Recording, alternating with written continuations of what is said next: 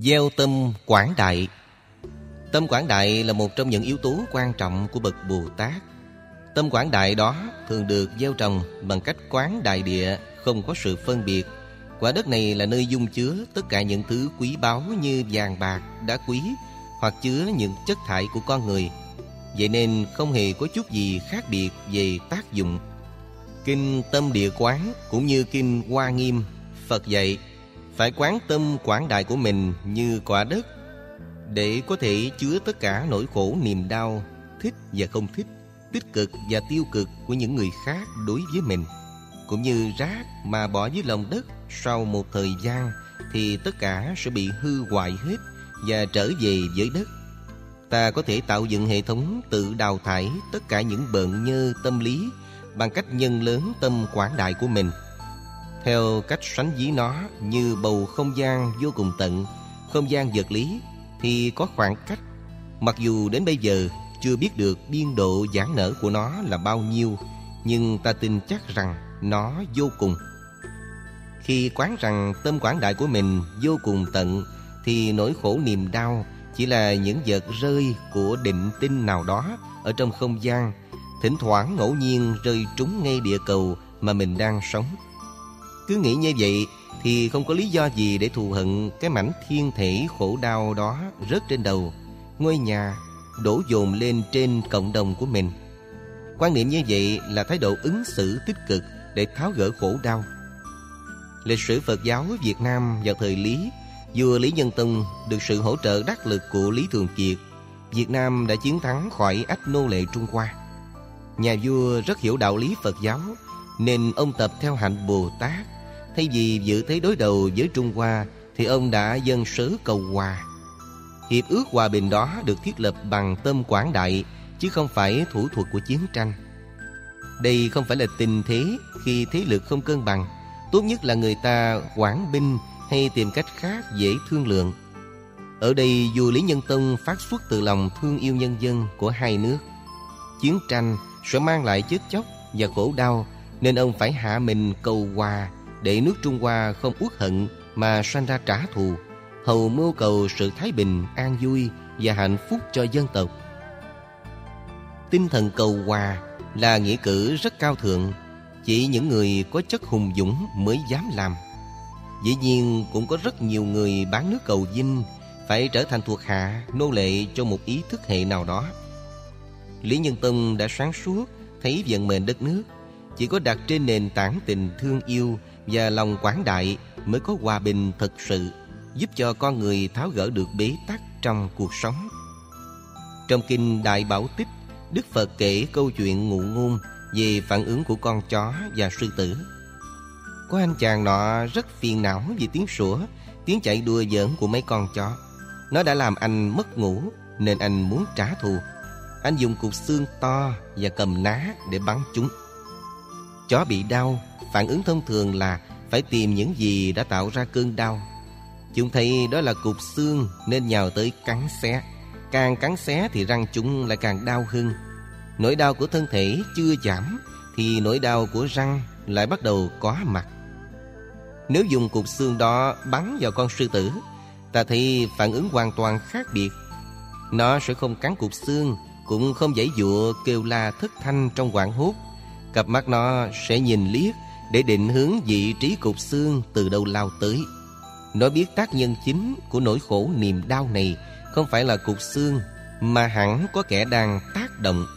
Cách thức ứng xử của sư tử và chó khác nhau rất xa.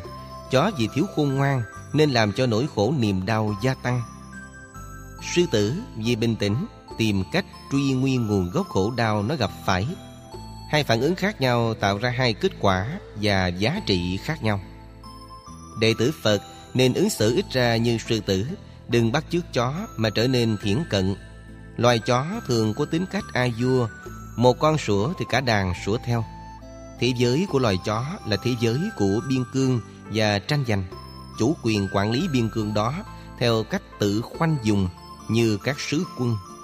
Ví dụ, trong làng ấp nào có 100 con chó Thì chúng sẽ bầu lên chó tổng thống. Rồi đến các bộ trưởng các cư dân của chúng đều có hộ chiếu quốc tịch đàng hoàng.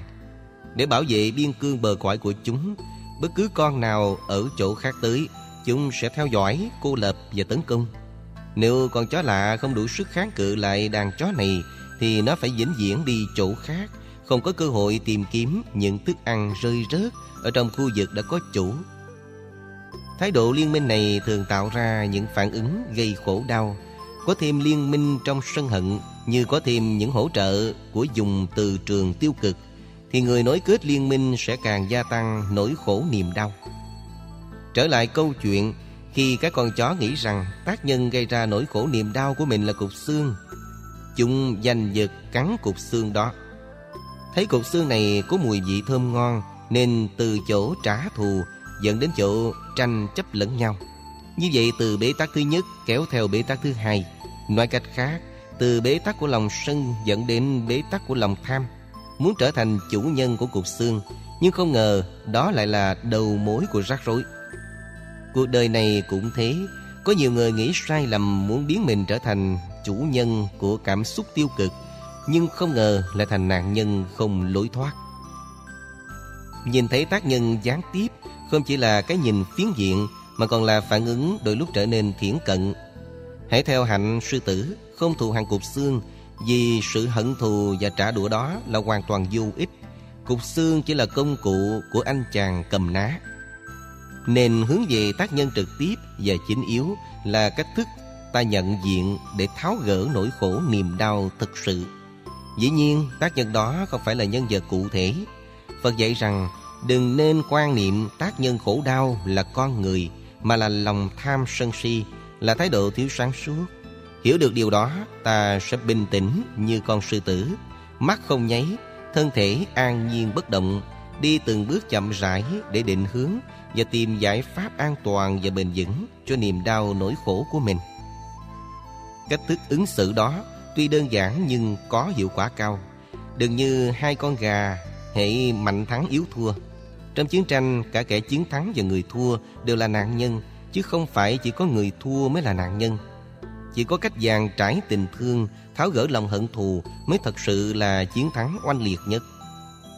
Muốn được như vậy, ta đừng tạo tâm lý lây lan hận thù, đừng đem hận thù của mình gieo rắc cho những người thân. Không khéo, ta sẽ biến người thân trở thành tấm thớt của cơn tức giận, có gốc từ người dân nước lạ. Khi muốn chia sẻ vấn đề gì đó cho người thân Phải chắc chắn rằng người đó hiểu mình như thiện hữu tri thức nếu không, ta không đón nhận được những gì mong đợi Và bực tức bắt đầu có mặt. Lúc đó, thay vì giận kẻ thù, Người giận cá chém thớt Sẽ giận những người thân. Như vậy, trạng thái của lòng hận thù được chuyển sang một bước ngoặt thứ hai. Nó tiếp tục bị thay hình, đổi dạng Vì được đặt trên nền tảng của chủ nghĩa cực đoan. Tức cho rằng mình là chân lý. Những gì ta chủ trương phải là đúng. Ai không theo là sai lầm. Nên ta chuyển hướng tấn công những người không theo mình Và biến họ thành kẻ thù. Thay vì kẻ thù là tác nhân đầu tiên, Ta lại nghĩ những người không tán đồng mình Là những người tạo ra cho mình sự bực dọc. Cách thức ứng xử đó kéo theo dây chuyền của sự bế tắc không lối thoát. Trong mọi tình huống, ta cứ điềm nhiên định tĩnh, Đem trí tuệ để giải quyết mọi việc một cách chính đáng, thì tất cả đều qua đi nhẹ nhàng. Trong kinh Bát Đại Nhân Giác có một câu chỉ bốn chữ nhưng rất hay. Quốc độ nguy thúy Khái niệm quốc độ trong ngữ cảnh này có thể hiểu theo hai nghĩa. Theo nghĩa địa lý, quốc độ là hành tinh ta đang quá mặt, trong khi nguy thúy mô tả tính chất tạm bợ, không bền bỉ của vô thường. Nghĩa là hành tinh nào, định tinh nào dù có theo quỹ đạo của nó Cuối cùng rồi cũng đến lúc bị tan rã thành những mảnh như thiên thể rơi trong không gian. Theo nghĩa phát sinh, quốc độ là quốc gia có chính thể với ý thức hệ chính trị. Nguy thúy trong ngữ cảnh này có thể hiểu là bất kỳ chính thể nào không thể tồn tại vĩnh hằng với thời gian. Nói cách khác, khổ đau dù cho chính thể nào gây ra sẽ không là vĩnh viễn hay mãi mãi với ta trong đời. Tin tưởng nguyên lý vô thường là niềm tin tích cực Con người sẽ không còn buồn về những nỗi đau trong quá khứ Nếu không có những chiếc lá rơi trong mùa thu đông Sẽ không có được những chiếc lá xanh non mơn mởn trong mùa xuân Quy trình thay đổi của vũ trụ diễn ra theo cách thức riêng mà ta không thể nào đạt ý thức chủ quan, bắt nó chạy theo những gì mà mình muốn được. Hãy quán chiếu sự vô thường của cuộc đời, vũ trụ, dạng vật để không bị cuốn hút theo nỗi khổ niềm đau. Ta tin tưởng rằng sau những chiếc lá rụng đó sẽ có lá xanh xuất hiện, nhờ vậy đời sống mới bắt đầu có mặt, ánh sáng xuất hiện và niềm hy vọng sẽ bừng lên.